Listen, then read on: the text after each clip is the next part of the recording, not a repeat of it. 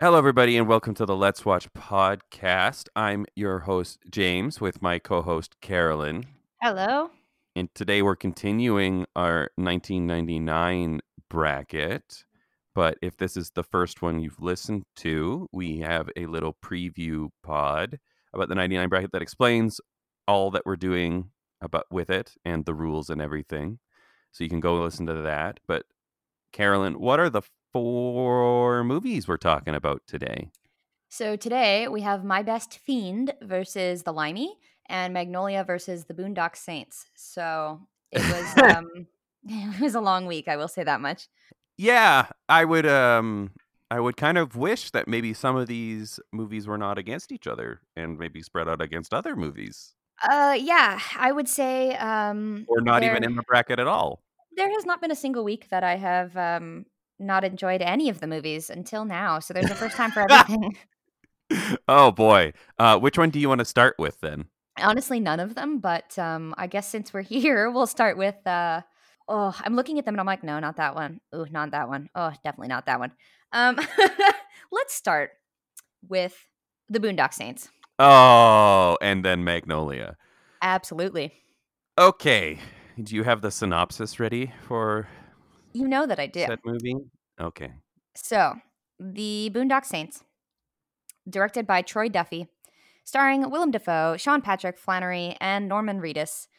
Uh, the synopsis is Two Irish Catholic brothers become vigilantes and wipe out Boston's criminal underworld in the name of God. It's pretty accurate. That's that's yeah. Also, I please please uh Irish accent when you talk about Sean Patrick Flanery. Yeah, and uh, a really bad Irish accent when you talk about Norman Reedus. Yeah, Norman Reedus didn't talk much. They realized that he didn't speak much because his Irish accent is bad. But there was that one scene where the two brothers were talking, and they're supposed to be brothers, so their accents are supposed to be similar, right? And uh, Sean Patrick Flanery was all like, "Oh, I'm Sean Patrick Flanery," and Norman Reedus is like, "And I'm Norman Reedus," and I'm like, "What? Oh God! Like your accent is so bad." And it wasn't even he's it like that's not even the worst part of this movie by far. Yeah, it's uh, it's um. So I didn't know anything about it when I started watching it. Um, and I was it, Same. and I was like, "What is this? Why are they praying? This is weird." Um, Mhm. and then honestly, I did start liking it way better partway through. I think I just like leaned in because what else are you supposed to do, right? Was it when Willem Dafoe was leaning in as well? So Willem Dafoe is this cop who is absolutely off his rocker. Really loves his job. He was fun to watch, I will say. Though there were scenes where I'm like, "Oh, Mhm. you're Willem Dafoeing all over this movie," and like he really Willem Dafoe'd. He does, and I think he's made me uncomfortable ever since I saw the Spider-Man where he was the Green Lantern. I knew, so I knew, I knew that was gonna be your reference for that, and I was like, "There's definitely different performances that he's creepier in," but you fucking but that's nerd. the first. And I was young, so it stuck with me, you know? It- he is creepy in that movie. I will give you that. He is. He's incredibly creepy. Like there's no reason that a kids movie villain needs to be that creepy. Or just be Willem Dafoe. Yeah, but he oh, my favorite Willem Dafoe scene that I also hated for the same reason that I loved it was where he's like conducting the the Oh my god, shootout and I'm like, "Stop. You're so embarrassing." like he went for it though. He did because I think he knows no other way. He always commits. I'll I'll give him that. And even though the conducting scenes are, it doesn't work at all. No. eh, But he is he is going for it, and he is trying his hardest. I felt like he was the only person that really understood what movie they were in. Yeah. uh, because he's so campy and he's chewing the scenery in like every scene, and he's like being ridiculous. Actually, he, he's what I liked the best because yeah, he was ridiculous. He leaned into it. Everyone else, it felt like they were taking it seriously, and I was like, "Don't do that." Yeah, yeah, I yeah. It, it's this movie is I okay. So I'd heard about this movie a little bit, but I didn't know much. I knew it was like a cult classic, hmm and that the the writer director thought like it was supposed to be like this next like new master filmmaker or something and he obviously isn't you can tell that in this movie but apparently that guy is also like was extremely cocky and confident Mhm. um about everything which is pretty obvious in this when you watch this movie is that you're like the guy who's making this thinks he's making the best thing he's ever made Yeah, he ever thinks made he's a genius. Yeah, and that's all I really knew, and I did not realize this movie was. Although in hindsight, consider it has saints in the title, I should have figured it was going to be religious, but I had no idea that was what this was about. No, and like, you know who didn't work at all for me, for the same reasons that Willem Dafoe did work for me, I guess, is Rocco. He Oh. was the worst. like he was over the top, but not even in a good way, like in a he can't act kind of way, and also read Yes. the room, dude. Like, Mhm. Willem Dafoe played a an extremely intelligent and competent and nutso cop in a room full of people who are like, "Uh, bro, you're really weird." Whereas Rocco was paired up with the uh, McManus brothers, and he was nutso, and they didn't seem to notice, and it just didn't work for me at all. Yeah, Rocco is the worst part of this movie by like a mile. Like he is. Well, because he's like a wimp, but he's also, you know, let's go kill everybody, and like I just he didn't work at all for me, man. Yeah, he's also like an extremely problematic man. Uh, Mhm. Is that he is definitely abusive to Mhm. his partner, who uh, I mean also sucks, but Yep. he, it, and he take, but he takes advantage of that passed out um, sex worker. Yep. And the brothers are like, "What are you doing?" And then he's like embarrassed about it because, like in a in a way that a little boy is caught looking at like a porno magazine. Yeah, and it's like that's Yeah. not what that's not what this is, you know. Yeah, but the movie definitely wants you to sympathize with Rocco, and I don't. That- he's an asshole. Yeah, but obviously the director they don't the movie doesn't think so because they're supposed to be like Rocco's just a good guy. Sure, he might sexually assault people and has uh, dropped slurs all the time, but he's not that bad. And it's like, no, that's well, yeah, not. because they they make him like kind of pathetic and and sympathetic and stuff, but like he also just wants to go kill everyone for the sake of it. Like he's excited about it. He's like a he's like a puppy. Whereas like the brothers, at least they have some sort of code, and like they're never unhinged. You know.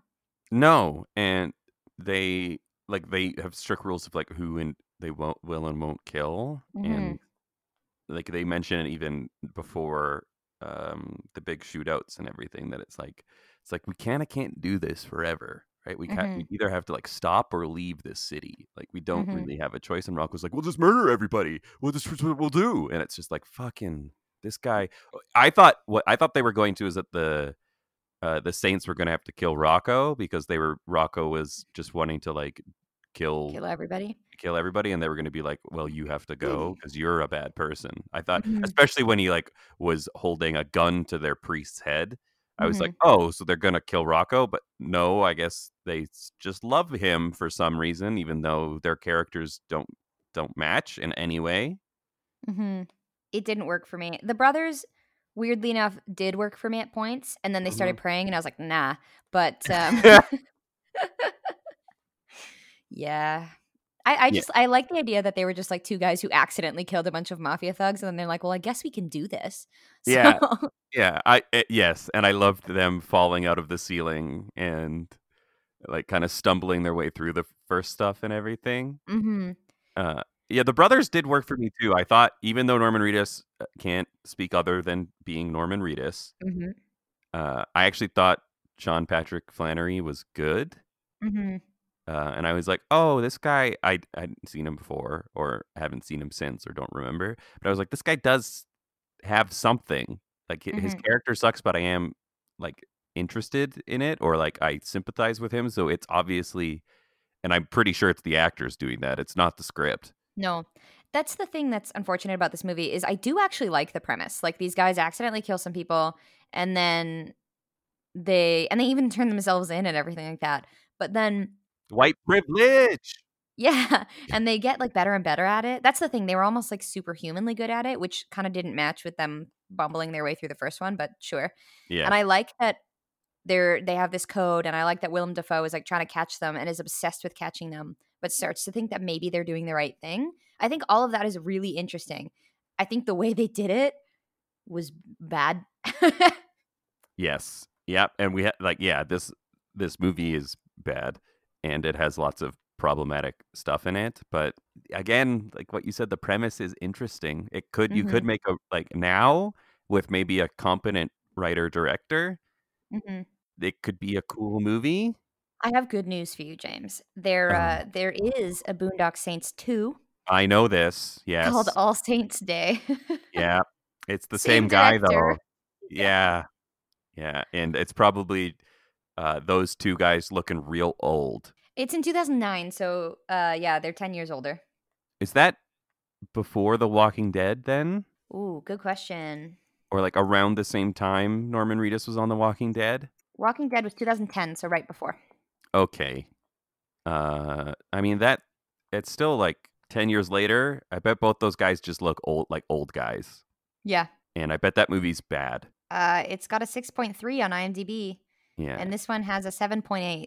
what? We know how good it was. So Oh, I IMDb fucking- ratings don't make sense. It has a 44 on Metascore. So Yeah, IMDb rate. Well, the people in general who I imagine rate stuff on IMDb and the internet uh, probably skew white and male, yeah, and would maybe be the people who think that I'm just gonna throw out a movie. The Joker uh, is good, yeah, and that that that's why if you look at the IMDb top 250 movies, it's just like uh, movies that are liked by a certain subset of the population, and you're like, oh yeah, uh huh. There's lots of Nolan movies on this list for some reason. an update for you. It's 24 on Metascore, the second one, Ooh, ooh, that's and probably uh, they do just look like old guys. yeah. It's the only old guy action hero that works is Keanu hmm because he is. It's because he's perfect. Well, and he just doesn't seem to age that guy. Yeah. Well, yeah. I mean, maybe if the people who made the John Wick franchise decided to make a Boondock Saints movie, it would be good then, because then I would not have to be like, this movie's politics are bad. Yeah. James, we have to watch this. It's uh, they're living a quiet life in Ireland with their father, but then they learn that their Oh. beloved priest has been killed by mob forces, and they go back to Boston to bring justice to those responsible. Yeah. See, that sounds cool, but then I'm going to watch it and it's just going to be full And of like gay slurs. Yeah. Wait, is Willem in it again? There's no, way he's in it. Yeah. Okay. That's what I thought. I was yeah, I was watching this movie and then that there's lib- liberal use of uh, a gay slur specifically targeted to men hmm in this movie, and even Willem Dafoe's dropping it, and I'm like, ooh, ooh, Willem, this doesn't match with who you are currently, and Yep. definitely not going to blame him because you know you just got to take the role, and it's like over 20 years ago, but that uh rubbed me the wrong way, and then also I like Willem Dafoe's performance, but his character is fucking sucks so Yeah. much. Is that he also plays he's he plays a gay cop, which Yeah. again that premise is interesting, and that I was like when this movie showed him in bed with another man, I was like, what? Yeah, and then he shames movie? the other man. And then he shames the other man for wanting to cuddle because Mm-hmm. you can't even if you sleep with the only way people who sleep with the people of the same gender are cool is if they're a man's man still Yep. and treat their partners like property. Yep. And I was like, oh boy. And then are also uh, abusive and Well, and it was a throwaway thing too. It's not like, oh, he's a self-hating gay cop. That's interesting. It was not Mhm. that. yes, it was meant to play it as jokes that ha, it's funny, and it's like no, it wasn't funny at the time, and Nope. it's still it's not, funny, now. Yeah, so this movie is bad, but also better than I expected. See, I thought it would be fun. It wasn't that. It is fun when he throws the toilet on the guy, Yeah. and yes, because that whole part is funny. Yeah. This movie has its moments. We will say that. But all in all, yeah, it's not great. Do you think this director thought he was the next Quentin Tarantino? 100%. okay, good, good. I got that in the movie too. I was like, this man definitely thinks he's making a Reservoir Dogs. Yeah, no, absolutely. He's like, oh, I'm going to put in all this gratuitous violence and it's edgy and it will pay off. And I'm like, bro, like, No, no. You got. You think you've hit the the jackpot because you got Willem Dafoe to agree to it and Billy Connolly to agree to it. But Mhm. this is not it. Also, the blatant racism that is played Yeah. is like like supposed to be comic relief, and it was it's very horrible. uh, Like, I think he thought it was like gritty. It wasn't. It was, it was offensive. Yeah, I don't really feel like we need to talk about Boondock Saints uh, any longer. Ever other again. than the, yes, ever again. We don't. Yeah, wonder which one's gonna go through. but as along with a couple of these movies, maybe they start have an abuser, uh, a real life abuser in the movie, which makes it complicated. hmm Uh, because the Boondock Saints has Ron Jeremy, who is now in jail, Yeah. even though he's a small part, it is it's uh it's uh still gross. But do you want to talk about uh the longest movie we've ever seen, Magnolia? Jesus. Yeah. Okay. So Magnolia, directed by Paul. Paul oh my God. Paul Paul Thomas- Thomas Anderson, starring literally every famous person in 1999. It's is true. Called an epic mosaic of interrelated characters in a search of love, forgi- forgiveness, and meaning in the San Fernando Valley. Um, this movie is three hours and eight minutes long. Yeah. As I was watching it, I think it was getting longer. Like I was looking at the timer and I was like, I swear to God, it's counting up. Like, good mhm. lord, I there's a good movie in this movie. which one? Because there's eight movies in this movie. I know, but if you cut out two storylines, I Mhm. think it would, and it was like a two, maybe two and a half hour movie. I think this movie would be significantly better. I will say there was a point, I think it was about 25 minutes in, that I looked at the time and was like, we have not, like, so basically, this is, like they said, it's a mosaic of characters. So they show you some, then you go to different storylines, then you go back to the sum. In the first 25 minutes of the movie, I don't think they repeated a character once. Oh, I think of the first thirty to forty. And it was it was too much because at the beginning of the movie you're trying to get to know the characters you're trying to get to understand the point of their story. And these weren't 10 minute scenes. It's not like they spent 10 minutes on four different storylines and then you went back. There's like i swear to god there's like 12 storylines in this movie. Yeah, there's too many. and i was i was just trying to keep track of them all because i was like first off you don't know how they're interconnected yet so that's already hard to keep track of them all but that's fine that can work. But yeah it took way too long to actually go back to them that i'd forgotten about some of the storylines by the time we went back there yeah, the ones that I think, uh, the ones that I think I don't I, that that should be kept are uh, the Tom Cruise one, obviously. The the Tom Tom Cruise, his dad, and Philip Seymour Hoffman. Maybe make Julianne Moore do something else. Um, because yeah, she didn't do a whole lot.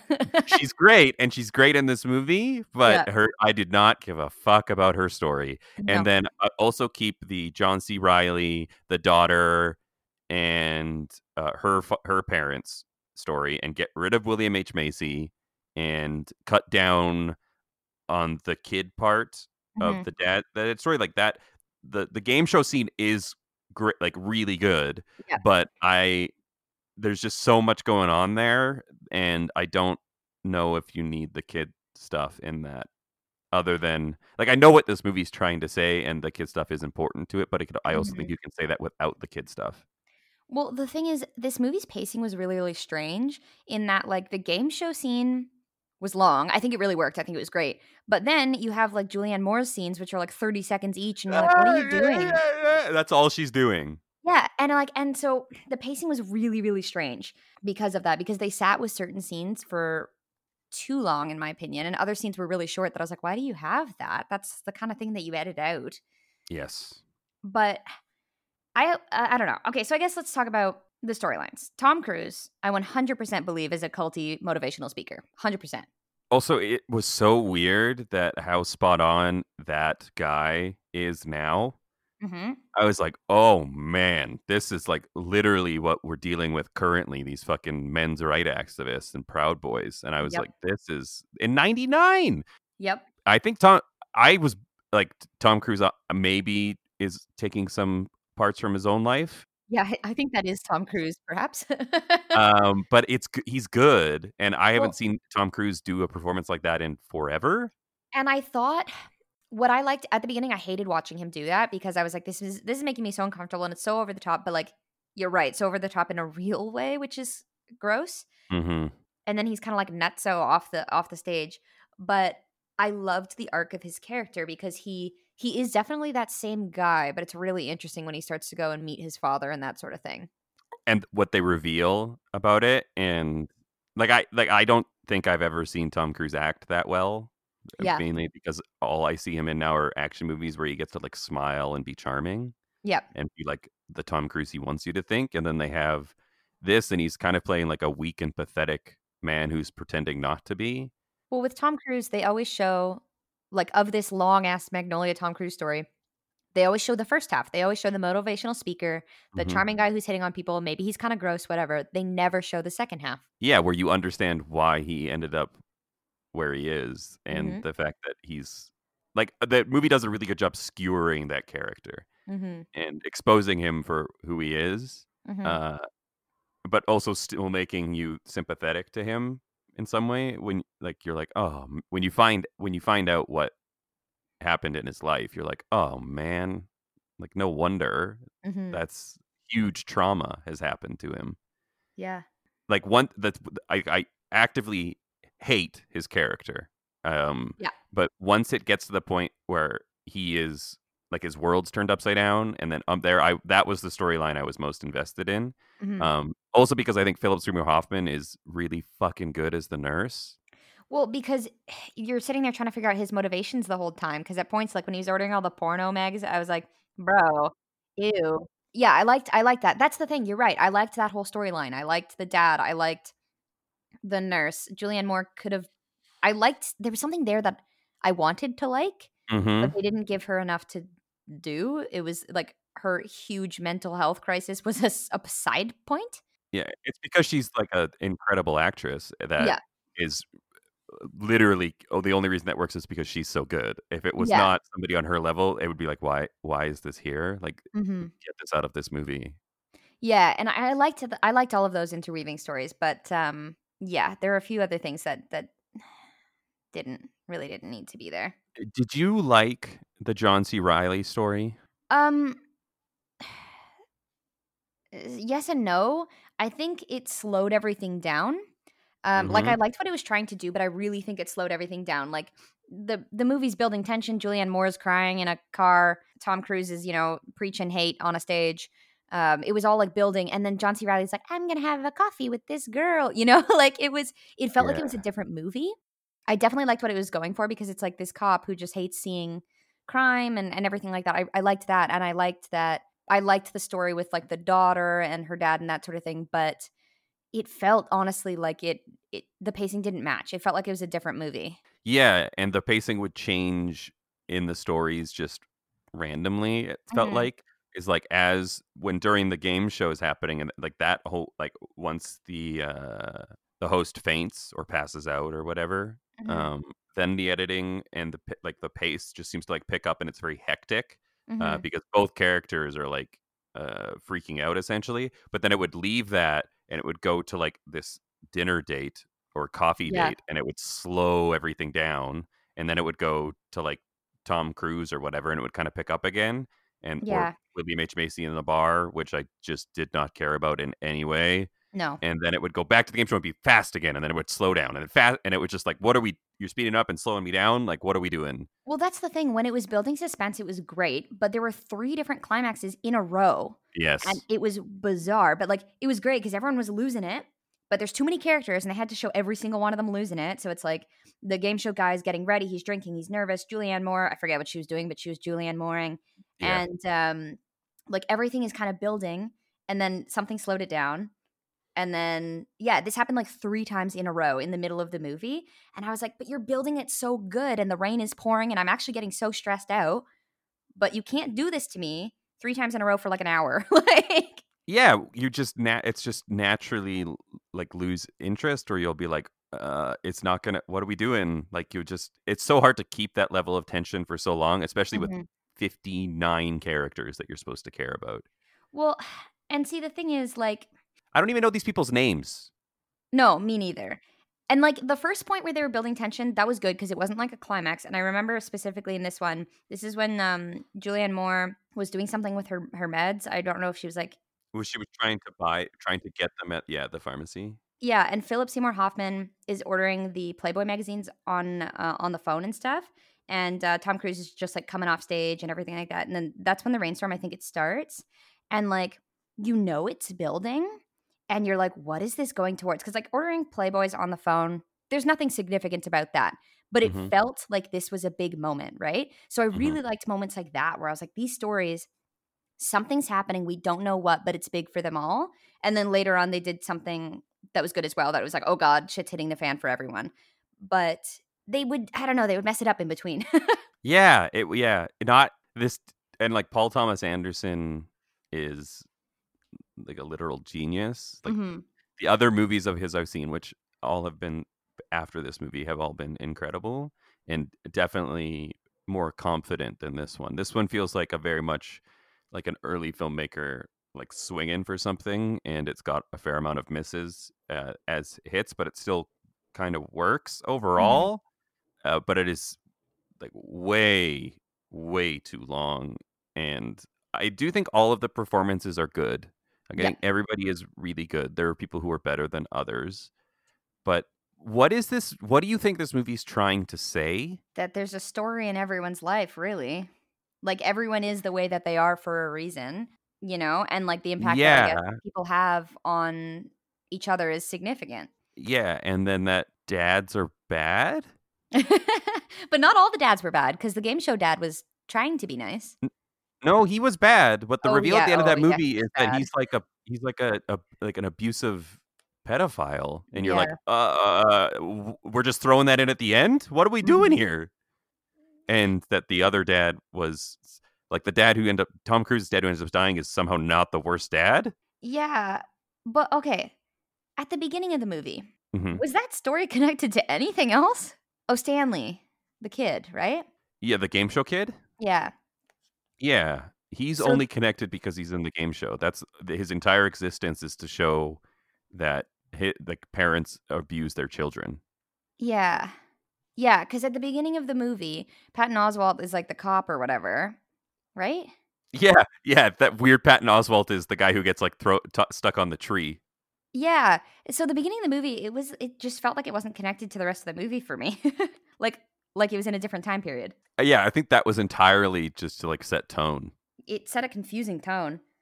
It did. I it was supposed to be like random shit happens. Yeah. You don't know like the weird coincidences that will happen. Like this man is going to jump off a building and he wouldn't have died because there's a net there. But then his parents, he loads the shotgun so they kill each other and she misses and ended up shooting him as he falls. And I was like, what? It literally had nothing to do with the rest of the movie. No, it was entirely supposed to be like this is gonna be weird and lots of weird coincidences, and I'm like, it's a movie. We kind of already know there's gonna be lots of coincidences. So, speaking of, you know, it's a movie. Oh, Obviously, the weather was a character. Did you think they were too on the nose with that by giving the weather reports? Like, we get it. It's raining. We know. like, yes, yes. You don't. You can mention it once because you you gave us it. That that part was why I think it's like a filmmaker still kind of figuring everything out. Yeah. Because there'd be parts of the movie where they say like what, what you mentioned with like the Playboy mags and everything like that, where they just mention it and then Mhm. you find out, right? Mhm. And we followed that all the time. You didn't need to keep telling us where why he found him. Yeah. right? Like we understand. And with the weather thing, it was like just do it once, mention it, or you Yeah. can have it on in like the background in the radio slightly. But And they then- put it on the screen. Like, Yeah, but then trust your audience. it was like cloudy with a chance of rain. And we're like, oh, I guess something maybe bad might happen. Like, Is, we know. is it gonna be meatballs? What is gonna fall? Yeah. It just was a bit weird. Yeah, that yeah, it's it's messy. Um, And that song montage, that didn't oh, at all. yes, that was very bad. I was like, oh boy. Also, the song he picked, I was like, what are we doing? This is aged terribly. Like, Tom Cruise would never sing that song as his character. No, he wouldn't. That yeah, I agree. It it that that guy would not do that. No. He would cry a lot, Yeah. but he would not do that. He wouldn't sing that song. No. So I would say I liked, I liked, I definitely liked elements of this movie. I can definitely see why it has such a good rating because there is some amazing things in here, and the performances. Mhm. You're right, they're great. But there are other things that made me be like, Magnolia. yeah, yeah. God damn it. I had to have one. Uh yes, I think that is a perfect uh summarization of of everything. Like there's so much in this movie that we can't even talk about at all because Because there's too many damn characters. yeah, yeah. The only thing I I will say is that my favorite character is Philip Seymour Hoffman's nurse and he is so good in this little role hmm and I just I was like maybe maybe like I he could be a bigger part in this movie. Like you seem to have something here with him. hmm And I also maybe because they surprised me is that we'd already talked we've talked about Tom Cruise his performance is surprising and good, but John C. Reilly was also really good and not was. I believed him as that character. not being himself Mhm. uh, at all. Maybe that's mainly because we know him that he's done a lot of like dumb comedies with like Mhm. Will Ferrell, uh, but he has. I know he's a classically trained like theater actor, hmm but yeah, I like. Do we even? I I- we both know Magnolia is going through, even though we don't like it that much Yeah. because the other movie we don't is dislike it that much either, and that's the difference. Yeah, it's kind of like a, huh? yeah. Maybe if like- we watch it again, Ugh. we'll feel better about it. I mean, I I don't want to waste nine hours of my life on it again, but no, okay, we're being unfair to it. This movie can be good. I am I'm actually kind of looking forward, not because of the time, but I am looking forward to watching it again. like, so I can see if there's something that I've been missing, or now knowing how the conne- characters connect, um, maybe there will be something more there. And also, like, I maybe zoned out 20 times in the movie. I wouldn't know because it was still playing when I zoned back in. So yeah, yeah, I agree. I I think with a movie that is o- this long, is that generally for me, I have to find that I have to like fall into the movie, and Yeah. then like I'm completely absorbed, and I don't realize how much time is passing. yeah, But with the techniques that are used that it it's jarring that it removes me eh, from Mhm. that and it just can't and maybe now that i know everything's going I will, that will happen i don't know i doubt it because i don't think i'm ever going to like the william h macy stuff but yeah, and when the maybe the i i am interested to see how i'll react to the game show guy now to see if there's more there yeah. now that we know Well, because I liked him up until I didn't like him. you're like oh this guy is like the worst human and then you're Yeah. like but uh, is it there the whole time or like are there yeah i'm in yeah i'm interested i think it is a fine movie but Mhm. kind of have you seen have you seen boogie nights no. have you seen any other pta films Uh, probably. I tried to look at his IMDb, but it is way too long. uh did you click the right uh paul anderson yes, but he's directed like forty-seven things. no he's only directed like 13 Mm, really? he's directed a lot of shorts and like movie music videos Maybe that's what it is. Oh yeah, that is what it is. So yeah, he did Hard Eight. That was his first one. there will be blood Yep, Punch Drunk Love, hmm The Master, hmm Inherent Vice. Oh, I think I saw that one. and um what was the one that just came out it's about dresses with uh Oh, uh, Phantom Thread. Yeah, I mean Yeah. all of his movies i think really the ones that i've seen since magnolia i've been like wow that's an incredible film or it's Mhm. this is one of the best movies of the year easily and then i was like ooh it's a paul thomas anderson movie magnolia i loved boogie nights this is like the one i haven't seen and then i watched it and i was like huh this is not at all this feels like the same man but Mm-hmm. we somehow ended up with maybe the worst Paul Thomas Anderson movie, like how we maybe ended up with the worst Spike Lee movie. It's- Yeah. uh, which one of these? Uh, you want to let? I feel like we should get my best fiend out of the way sure. because Vern, I really like Werner Herzog, and I think he is a good documentary filmmaker and just a filmmaker in general and actor.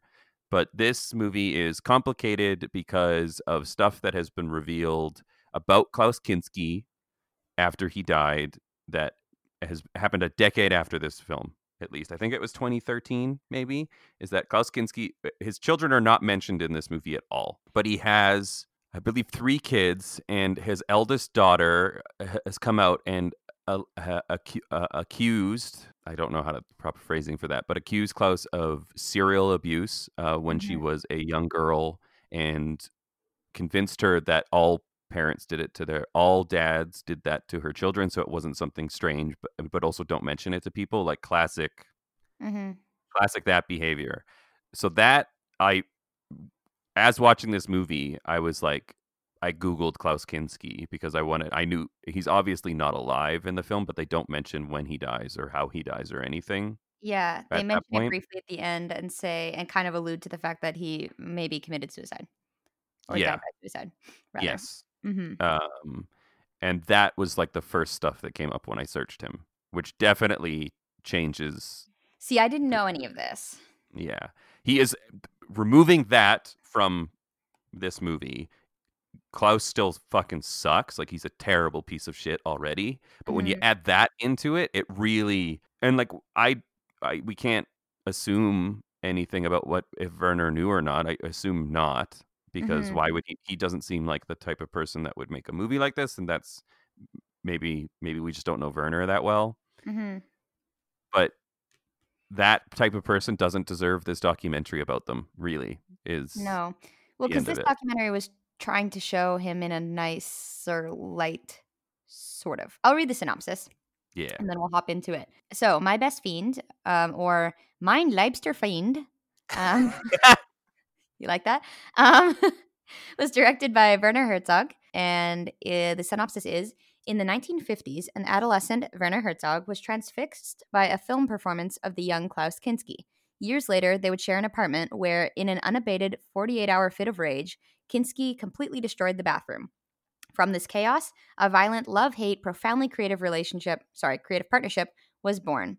In this personal documentary, Herzog traces the often violent ups and downs of their relationship, revisiting the various locations of their films and talking to the people they worked with. So now that we've, or that I, yeah, we brought up the Klaus Kinski stuff, which Mhm. I think it has to be. Do you think um Werner Herzog likes Klaus Kinski? I think he does because I think he wouldn't make this movie otherwise. And it's clear in the way that he talks to him and talks about him that he sees Kinski as a challenge. And like there's that uh, that bit, I think it's from um was it Telluride Sundance, one of those, Yeah. where he's there and he he's talking to Kinski and kind of being like, "Yeah, I'm the only one who can like rein him in. Like I can harness his powers and whatever." Like he he seems fascinated by this guy in a way that's like it, it's his muse, right? hmm In a way that actually kind of made me weirdly uncomfortable because it's like this guy Kinski, why would you work with him? Like You're also allowing this behavior to go on. Yes, he's injuring people, Yeah. and he is he threw a monkey. Um, like yeah, in the movie. yeah, and he's so erratic. Herzog is just sitting there being fascinated with this guy in a way that yeah, it made me actually quite uncomfortable. I think he does like Kinski. I think he sees him as like his muse and this untamable beast in this way that really describes everything that is the biggest problem with film because Mhm. he even says at a point like yeah kinski was being like not helping with uh, production and he was against the whole thing and blah blah blah. And then one day he kind of like bought into it a little bit more. And Herzog literally says the only thing that matters is what you see on the screen. And that's the biggest problem with film and that's why bad behavior in actors is permitted because it's like oh well he's a he's a dick he treated everyone terribly he literally um, tried to break open an extra's head with a sword and you know shot someone through a tent or whatever um, but it's fine because he gave a good performance like what Yep. That's yeah, you nailed it there. Uh I also think you did a really good job describing that Werner sees it as a challenge because Mhm. with the movies that he filmed with him, you and Werner Herzog's movies, he likes filming with a challenge. Like they literally pulled that boat up that mountain. yep And I mean, why would uh, that? I didn't think about it. Why would he not pick a man who is a challenge to work with? Because that's obviously what he thrives on. Is that he wants this? It's not going to work. It's not going to work, and then he somehow makes it work. and i kind of feel like as a director he maybe is a director that people don't like working for and I, like I, I don't know if that's true but like he's yeah he's making people pull a boat up a mountain like he could be the same difficult kind of person that kinski is but in a toned down not erratic way just like Yes. a demanding way Yeah, I would. The only part, and granted, he picks who he shows in this movie, Mhm. so it is definitely. But the other actors that he showed with, they seem to like really like Werner Herzog, right? Yeah, but the actors would never know that. I've worked on productions. The actors never know when the director's being a dick because the director always is like patting their back and telling them they're the best and then turns around and like asks something unreasonable of the crew, right?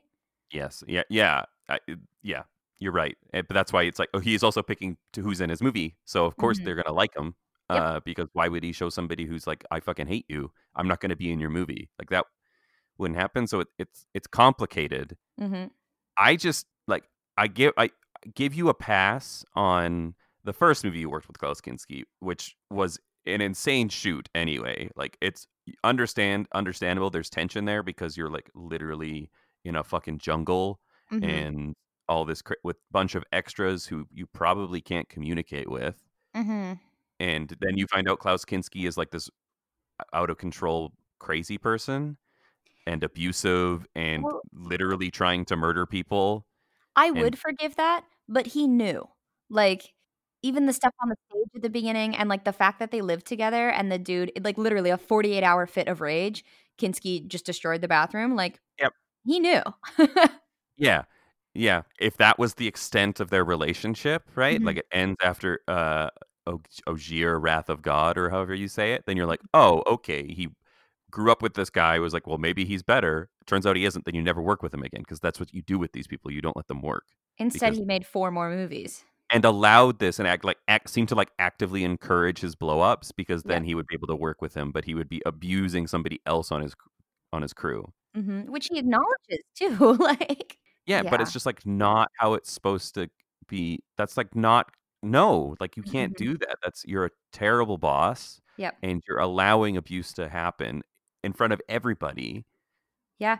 and you're giving this guy a career because all about the despite that Klaus Kinski is like literal shit, he Mm-hmm. does give committed good performances. Oh, he makes a great Dracula. So freaking creepy. Yeah, but he is playing characters that are also abusive, right? So it's like, how much is he lying? It's like the Kevin Spacey thing, where it's like everybody thought Kevin Spacey was a good actor because he'd always play like against type creepy men, Mhm. right? And then you find out he's actually just a creepy guy, and you're like, so he's just playing himself? Like, what are Mhm. we? Well, are we doing here? that's kind of terrifying about this guy. And I, I, I didn't know about the abuse, but um, that's what I found terrifying even watching this movie is that he is so erratic and unhinged, but then he plays these like quiet, timid performances. Mhm. And the fact that he can turn it on like that is scary. Yes. And it actually, now that you have mentioned the the abuse and the like, don't tell anyone kind of thing, like all the women in this movie say that he was so sweet and kind and gen- generous and genuine with them. Yeah. And that's really creepy because it- that's not like that's him putting it on in a way that makes them be like, no, no, he's not as bad as everyone says. He's not like that. And it sounds like that's exactly what he was doing in his real life too. And that's that's creepy. Yeah, so I googled um, right before they talk about his um, movie when the I'm forgetting the uh, actress's name, but right before her scene where she tells that story of how he was so kind Mhm. and like giving to her and like helped her get home and was like very generous with his time with Mhm. her. But and then I I read the abuse like the just googled them, read the abuse stuff, and then that scene happened, and I was like, oh, okay, I know who this man is. Like that is classic abuser behavior right there.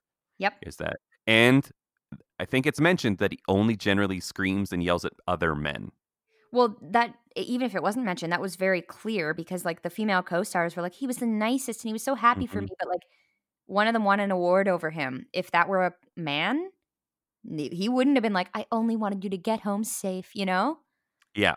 Yeah. So it it's like I know who Klaus Kinski is entirely. Like Mhm. it's I frankly don't think this movie should exist even before the the stuff that came out after his death. putting him on a pedestal, and it shouldn't because yeah, I, di- I knew nothing about um anything that came out after his death, but eh, yeah, like I said, having having uh, dipped my toe into the um the film industry, it's it's not this behavior is not okay, and they shouldn't make documentaries about the tortured genius that is an an abusive person.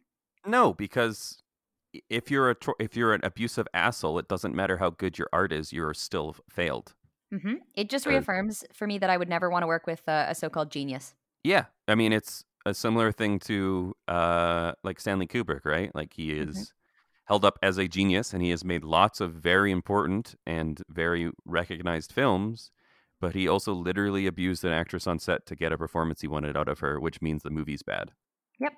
That's that's straight up the answer. Like that's and Klaus Kinski does this and Werner Herzog encourages an excessive behavior. Those movies are bad even if they're even if people at, at the time said they were great, they're they're terrible. Like you that is behavior is you just can't it needs to go. Like it can't Mhm. and the fact that yeah, I'm getting mad because it's like you're making this movie to be like, "Oh, this man is so great," but he's not. He's like actively the worst.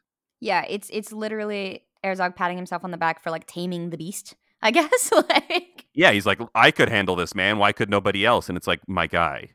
Yeah, he wasn't handling the man like No. at all. It's so funny. Emma came in. Oh my, no. my roommate came in partway through this movie to and she handed me a coffee and she's like, "What are you watching?" And I was like, she could tell from my face that I was displeased. I was like, I'm watching um uh, uh, uh Werner Herzog film, and Emma also went to film school, so she knows. And she goes, "Oh, he's a weird dude," and I was like, Emma, he's not even the weirdest person in this movie. Like, It makes him seem positively normal. yes. And she goes, oh, and then leaves. It so, Yeah, and before this and before I knew all this, I really liked Werner Herzog as like a character uh, in real life. I Mhm. was like, man, that guy is weird and he makes these really cool documentaries and he has an incredible voice Mhm. uh, and he seems to really care about film. Uh, and now that I've seen this, it kind of casts that all in a different light. And I'm like, it makes me like "Oh." him less. Yeah. And I've always, I'd always wanted to watch like Fitzcarraldo and Aguirre Wrath of God because I've heard, I heard they were great and like achievements in filmmaking. hmm And now I'm just like, I'm never gonna watch those movies. Like it's, Yeah. and even though like just looking at structure and form, this movie succeeds. It Mhm. doesn't matter.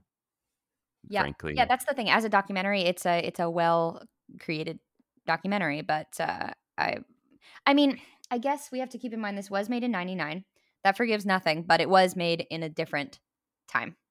Yeah, I mean that's why it's like it, you can't we can't really talk about the stuff that came out after his death in the 2000s because nobody knew, Yeah. right? Other than the people affected. That's all we can. Well, in a story of a of a tortured genius who yells occasionally but actually has a heart of gold, which is what this movie pitched him as. hmm Those were stories that people wanted to hear. Um, now we see those stories and we go, "Oh, th- maybe look a little bit more behind the curtain there, buddy." But uh but yeah, it was 99. Yeah, it was an accepted male behavior. Yep. Right. Like that's there's countless examples of men acting like this in all professions, and Mhm. they're just it's accepted, but uh, women can't do the same. Or Mm-mm. I mean, it's also always white men acting like this. yes, specifically like other it's white men are allowed to do this Yep. because no one else is given the opportunity to do the same. They shouldn't take the opportunity if presented with it either, but no nobody should do this but like if other like if klaus kinski was uh fem- was a woman or was Mhm. a person of color his he would not he would be known as an asshole and his behavior he would not work as much as he did right Mhm. it'd be like you don't want to work with that guy but since he is the way he, the, since he is who he is it's allowed it's i don't need to mention the examples of the of other people because frankly they don't deserve to be named but Mhm. yeah it's i don't know i yeah we should just move on to the limey which is probably going to go through but Yep. even though i don't think it's on form as good as a movie but it is frankly not about this shit Yeah, yeah, that's the thing. I, we will acknowledge My Best Fiend is a better movie than the one that we're about to discuss. It's just problematic. it made me angry It it made me angry too, and it made me really uncomfortable. Um, so, but yes, as Yeah. a movie, it was great. yeah as and like werner herzog knows how to make a really good documentary yes, and my perception of him now is that he seems to be with his documentaries he seems to be like a very kind caring individual and this is not this is not what it's like are you that's the thing. He's so insightful, and he tells the untold stories, and he is in touch with nature and with people, and and. But this is a movie about his friend, and everyone's vision is clouded yep. Um, yeah, and yeah. So the Limey is a Steven Soderbergh film. That it is, which surprised me actually. So, The Limey, um, starring Terence Stamp, directed by oh, and also Peter Fonda, uh, directed by Steven Soderbergh. An extremely volatile and dangerous Englishman goes to Los Angeles to find the man he considers responsible for his daughter's death. Nice and simple. hmm This movie is just essentially a love letter to noir films. Yeah, it, it is. Even the way that it's edited, um, kind of not in linear storytelling, um, which threw me a little bit at the beginning, but then I kind of leaned into it later on once you start to piece together the different plot lines. Yeah. Um, what was weird though is they, yes, they were doing the nonlinear storytelling, but they would often have the guy telling the same story in like five different locations and stuff. I'm like, you don't need the same line four times. We we get it. yeah, yeah. They, You he know, did that, a- like- he did that a lot. Yes, he did that a lot. it was a bit weird. It was a bit weird that what I did like is not Terence Stamp. I'll be honest, not her, not him. Um, I liked Luis Guzman. He Yeah, because he's good in everything, though. he is, but he's a classic case of uh, always the bridesmaid, never the bride. Poor yes, guy. he is. He was also in uh, Magnolia. He was very small part, but he always has like he has a very happy face all the time. You're like, just let this man smile. He just wants to smile. Yeah, exactly. But they always cast him as like some thug. Yeah. But um, i i loved him in it. I thought he was sweet. I thought he his character was actually really interesting too. Um, like lots of layers there, and I liked. I think it worked for this movie because this movie was all about unpacking the layers of the daughter, of the relationship, that sort of thing. hmm That said, God, there were people I really didn't like in this movie, and them being on screen made me not like it. You know, like the guy that Terence Stamp is after is disgusting. hmm And he's supposed to be, but also he was so disgusting that I was like, can you give him less screen time? I really don't like him. like, Yeah, we don't need to see this creep anymore. No. We know that he's a creep and then he probably was involved with the daughter's death. and like this movie, I literally wrote down, why is it edited this way? Because I, I get why. You're right. It's a, you know, a love letter to to noir, but also at points I was like, bro, simmer down. And it felt it felt kind of low budget to me at points, to be honest, and not in a in a good way, in a bad way. Yeah, I would agree. It really felt like they were running out of money at certain points and they had only you could only shoot this once. So you just got to go with it even if it doesn't entirely work. But also, why did they spend their money the way they did? Because they didn't shoot it once. They shot each line five times. Y- y- yeah. Uh I mean maybe they just repeated it. This is true. He cut it out and he was like I'm just going to put this in 5 times and the person only said it once. Who knows? We don't know. It felt like very stiff. Like at the beginning, it felt really, really stiff, like some sort of like experimental theater almost. Like Is that because Terence Stamp is just stiff? he's a bad actor. I'm sorry, but like God, he he like he seemed like someone who was trying to be serious. You know, I like I don't- I, I didn't buy him at all. Like later on, maybe I stopped caring, but he I think he loosened up later on. But at the beginning, I was like, yeah, it felt really like experimentally theater kind of thing. Where it's like, okay, now say this line, now say this line. You're a disembodied voice coming from backstage. Like, it was weird, man. Yeah, I will say that Terence Stamp is you'll everybody will recognize him because he's looked like what he looks like in this movie for like 45 years apparently. Uh and I do think all of the movies I've seen him in in this century, he always is like phoning it in and Mhm. like it's totally just for the paycheck. And then I see this movie and I'm like, "Oh, he is trying to act, but he's just But not he should stop. He's just not that good at it or because i'm right in that he is from a clockwork orange right? Honestly, he's one of those faces that I don't know what he's from. i i'm gonna look this up i should have looked this up before but i know he got he got famous he was a, he's obviously been acting forever and i do think he is he is trying in this movie and when he's not talking and being tough and like physically imposing or like staring off into space uh, because you know stuff that's happened to him it i do think he's good in that because he's not speaking. Um but the moment he has to say the dialogue i'm just like oh this isn't working. Based on my Google searches, Terence Stamp and Malcolm McDowell have the same face. oh did i confuse them? I was worried about my myself doing that. I think it is Malcolm McDowell in Clockwork Orange, though apparently he plays a guy called Terrence on Entourage, so it's it's uh, uh welcome confusion. they also have the same hairline. Yeah, and the same eyes, but um, he Terence Stamp. I don't know, like for someone who is so wooden and in this movie, like he's trying, and I I almost wish he wasn't because he's trying too hard. He.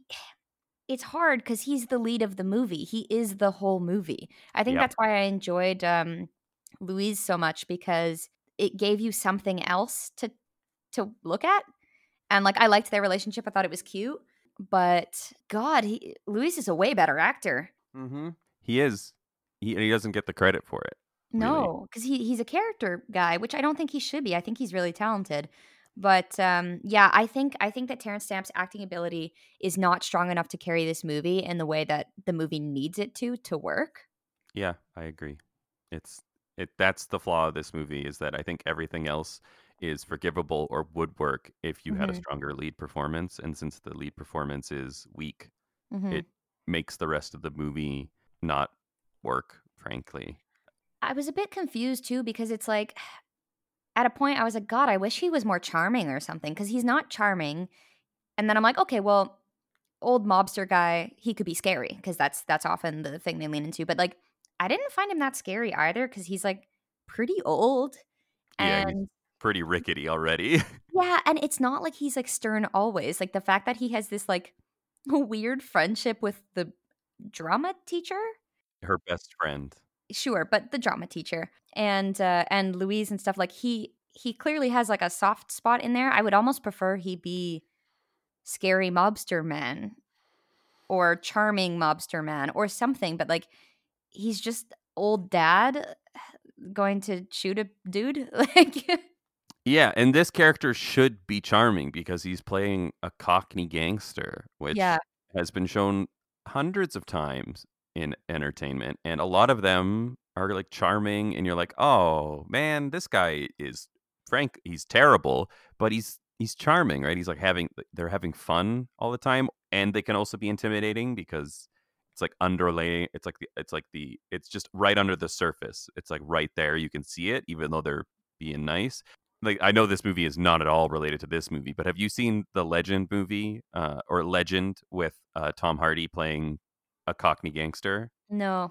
And he he's also he's also not like uh, in his 60s Mhm. I guess, when he's making the movie, so he's not looking like an old guy when he's trying to fight. But that is the whole. It's like the, he's a Cockney gangster, and how they're portrayed is like they're supposed to be fun. They're having lots like laughs with their friends and like just kind of being ridiculous. But then like right under the the surface is this inc- like physical threat. Like this guy's dangerous. We all know it. What we're saying is give us the tropes, please. Come on. Yes, yes, and or like get an actor who can portray that because I think that that's there in the movie for the right actor. hmm Well, I think the problem is the shit got beat out of him at the beginning, and so like like when he was there being all scary and domineering, and then the shit got beat out of him. I was like, well, okay. And then he goes and shoots them, and I'm like, okay, great, but like clearly we've already seen you're not a good fighter. like, Yeah, you're past your prime, which like there's interesting there about an old man, old gangster trying to find out what happened to his daughter and he's like not physically capable of like being what he was anymore. but they didn't explore that. No, they didn't. They were like, "Just kidding. He's just going to shoot them." And I was like, "Oh, so why did he why did we see him get his ass beat then?" hmm Like if you went into that if that scene started with him going in there and then like him letting them I feel like he let them punch him to start with. Yeah, And but then I'm like, "Oh, he's letting them and then he's going to like beat them all." which I would have been fine with. or he's just like no and i was like oh so he's bad like he's past his prime but he's also now we're just resorting to gun violence than that he doesn't use really ever again Well, the thing is, I feel like, yeah, I, I'm all one for like bucking the stereotypes and the tropes and stuff. But if you're already going to make a noir movie that leans into all of those things, then you got to fully lean into it. Otherwise, it, it won't work. It- and it ends up being this disjointed kind of project. yeah it, it's yeah it just it all over the place it's like it makes it messy and Mhm. The one thing that I liked was at the end, other than luis guzman other than Luis Guzman, was at the end um, when it kind of comes full circle. And the reason that the creepy guy killed the daughter was because she threatened to call the cops, which they've explained in the movie already as like a touching previous story that um that she always did that to her dad as a way Yeah. to like get him to stay basically. I didn't see that coming. Did you did you see that one coming at all? That no i didn't think that would be the reason i thought it would be because she found out something or something. yeah found out something that she wasn't supposed to know and then he didn't even ask her like he was just mm-hmm. like oh he assumed but then that is really sad right because that and that part works in the movie because you're like oh man like Yeah, and that's why I liked it so much because like eh, yeah, I thought that part really worked because the whole movie this old dude is reminiscing about his daughter and blah blah blah. So that just felt like a, just another story. Yeah. Um a sweet story when it was told. But then you find out that that's the reason she died and it's like, "Oh god, so it's kind of not the dad's fault, but kind of the dad's fault." it is it is kind of the dad's fault and it's also like that got like her partner that creepy man like didn't know her Yeah. right that she thought this guy knew her and he didn't and he was like because he's so up his own ass the whole time Yep. and then you find out that she was just angry and threatening Oh, she threatened her dad, and it's it's really sad, and you're like, oh, it's a gut. It's kind of it's a gut punch because you're like, oh, this poor woman Yeah. who was not going to call the cops on you, and you're No. too dumb to realize it, and then you just found a, a new young lady afterwards. Yeah. You're like, the next one, whatever. Yeah. See, that's the thing. All of this worked for me. It was Terence Stamp that didn't work for me. Yeah, if it, yeah, yeah, if Terence Stamp was better, or if there was a better actor, I think this movie would be really good. And Mhm. what if Luis Guzman was in the Terence Stamp role? I would watch. I know it. the entire movie would have to change, like obviously, but Nope, not at all. no, it's just Luis Guzman being a Cockney accent the whole time. Yeah. I don't know if he can do that. That might be a stretch. Yeah. Also, the guy's just trying to like not smile because Yeah. he's trying trying to be serious, but he's just got a smiley face. I mean, I love. I also love Luis Guzman, but Yeah. he. Uh, this, I think, this was one of the few movies I've seen of him where he's not just being cast for what he normally is cast like. Which is nice. And like that's what I liked is that he his character actually did have layers in that like he had been to prison, but also he really liked to act and like he was a person. He felt like a real person. He did, and yeah, the people who didn't feel like the, uh, the person who didn't feel like a real person was Terence Stamp. Really, Yeah. Because even the slimy, gross guy felt like a real person, a terrible person who you hate, but he felt like a real person.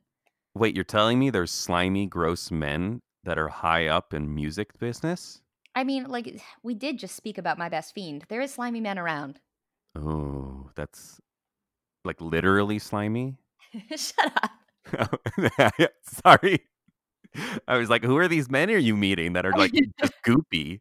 Just like I was like, you, no wonder you uh, had bad experiences on the set. They're like they're all so clammy all the time. Yeah, this movie shouldn't be the limey, it should be the slimy. Oh God damn it! You didn't expect that one to come, did you? Oh! Okay, so the limey's going through. Uh I'm editing that out. That's not gonna get in there. I can't. That was that was one of the worst ones you've ever done. You've turned it back on onto me. Why did you do that to me? it's because I care. No, you don't. It's because it's because you're you're. Uh, no, that I'm not gonna say that because you're not like that at all. You're um, you're like Tom Cruise. a men's rights activist. Yeah, if I know anything about Carolyn Dunk, it's that she's a man's rights activist. That's me. That's why I felt so connected to him. it wasn't because he likes to walk around in underwear No, definitely not. No, but in front uh, of their prospective people they're trying to seduce. He's just like groin thrusting. yeah, and when I fall in love, I'll just hop up and down on a couch and terrify everyone with the deadness in my eyes, you know? yes, but then you'll be the star of the Mission Impossible franchise, and everyone will forgive you, This is true. And you get to uh, you'll get to show off your old fifty year old muscles. Ew. So, James, next week we have Oh, the talented Mr. Ripley against I, Eyes Wide Shut. sorry, go ahead. Um, the Straight Story versus But I'm a Cheerleader. Yeah, so we have uh, a Stanley Kubrick movie Mm-hmm. is last one that was com- that he completed uh, against a. I don't really know how to explain the talented Mr. Ripley, other than it has one of my favorite lines in the history of film is in this movie, and I'm so excited for you to hear it. What uh, is it? Have you uh, have you seen the talented Mr. Ripley? No. Okay, so Philip Seymour Hoffman's in it, Mm-hmm. and there's and it's Matt Damon and Jude Law and Gwyneth Paltrow, I believe. Mm-hmm. and there's a scene where uh, Philip Seymour Hoffman looks at Matt Damon's character and he's like, "Hey, Tommy, how's the beeping?" Oh God. and oh, I love it so much. It's so good. And then uh, the Straight Story is a David Lynch film. mm-hmm. And but I'm a cheerleader. I have no idea what that is. It has a very young uh, Natasha Lyonne and Clea Duvall. Oh, It's a satirical story about a gay conversion camp. oh, that's that's not what I expected from the title. um, well, see, the thing is, Natasha Lyonne can't be gay because she's a cheerleader. So, Oh, yeah, I get it. Yep. So we have quite the mix. three movies that are like extremely horny. And the one that isn't is the straight story. yep. But I know the talented Miss Ripley, oh boy. That movie is gay as hell. And Eyes Wide Shut, I know what it's about. It's about like a sex cult, so it would be weird if it isn't. And then you just blew my mind with that. But I'm a cheerleader synopsis. I did not. Thank, thankfully, you told me that because I would sit down to watch that movie and I would be like, "Wait a minute, this isn't like Bring It On. Yeah, that that happened to me the first time too. I was like, "What am I watching?" This isn't this movie. What are we doing here? Yeah. Where's Where's Kirsten Dunst and Gabrielle Union? This is what I was expecting. no, it's it's a it's a fun movie. You'll like it. Oh, I can't. I, th- these four will be better than the previous four. Yeah, they're already better than the previous four. Yes, that and the fact that they're not full of abusers. Mm, mm-hmm. That we well, Tom Cruise is in. Well, no, Tom Cruise. Well, is he? Is he? the Scientologists won't let us know. I'm like the kombucha lady, where I'm like, uh, uh I'm trying to figure out is maybe. I mean, do normal people jump on a couch? No. Well, and also there's Stanley Stanley Kubrick is Yeah, I forgot about that. Yeah. We're gonna. We'll deal with that next time when that gets brought up. I'm friggin' excited to have to watch Magnolia two more times. mm-hmm. Uh, not to spoil the limey thing, but I think everybody can kind of get the vibe there. I don't. I don't have that. Time. I don't. That's so much time. Nine hours of my life. I know that I'm gonna fucking watch Tom Cruise's stuffed underwear. Oh God, way too stuffed. It was yeah. Otherwise, or he has like the largest nuts. Yeah. It was that scene is that not that scene is supposed to make you uncomfortable. It's not supposed to be like, yeah, look at this guy seducing this woman. Oh, I loved it. I thought he was great at it. I was seduced. you were seduced Hundred percent. by the woman, yes, I thought she was very clever, actually. by the, but with her investigative journalism Yes. and like setting this man up to then be undercut. I thought you would. I thought that was like that's like cocaine for you. You're I like, was a big fan. I was a big fan. Yes. not by and not by Tom Cruise's uh pit pit stains and Big nuts. fucking tidy whiteys. James, where can people find you? No, I want to talk about tidy whitey still. I don't I'm not done. I'm I'm a, I'm on my soapbox. At No. James Tidy Whitey on Twitter. No, no. Ah! I'm that is no. Uh you can find me at uh James underscore Willix on Twitter and at James Willix on Instagram. And Carolyn, where can the tidy whitey fans find you? Please no. You can find me at uh, Carolyn Dunk 93 on Instagram and Twitter. And I tweet exclusively about the podcast. So um, if you want to catch the next episode, just just follow me. Yeah, that's that's all Carolyn does. Mhm. She doesn't even really add anything to it. Nope. She's just like, "Yo, here it is." And you can find this podcast on all streaming things, services, and you can send us an email at let's watch pod p-o-d at gmail.com the the next 99 will be the four movies we discussed but the next thing on this feed will be uh, a mini pod about steve mcqueen's small axe uh, Mhm. series and it's about the first episode mangrove Yep. As part of our um, For Your Consideration series. Um, which yeah do we want to Hmm? sorry go, go ahead No, no, no. Do we want to what, James? do we want to tell people what the other one is after mangrove Yes, let's do it. Ugh. It's the trial of the chicago seven uh yeah I haven't seen it yet, so I am sure I will side just as heavily when I do watch the movie. But yes, they're both part of our For Your Consideration series, which is an exploration of movies that uh, are kind of part of the Oscar circuit for this year and our opinions on if they should be or not. yeah spoiler alert uh a lot of them shouldn't be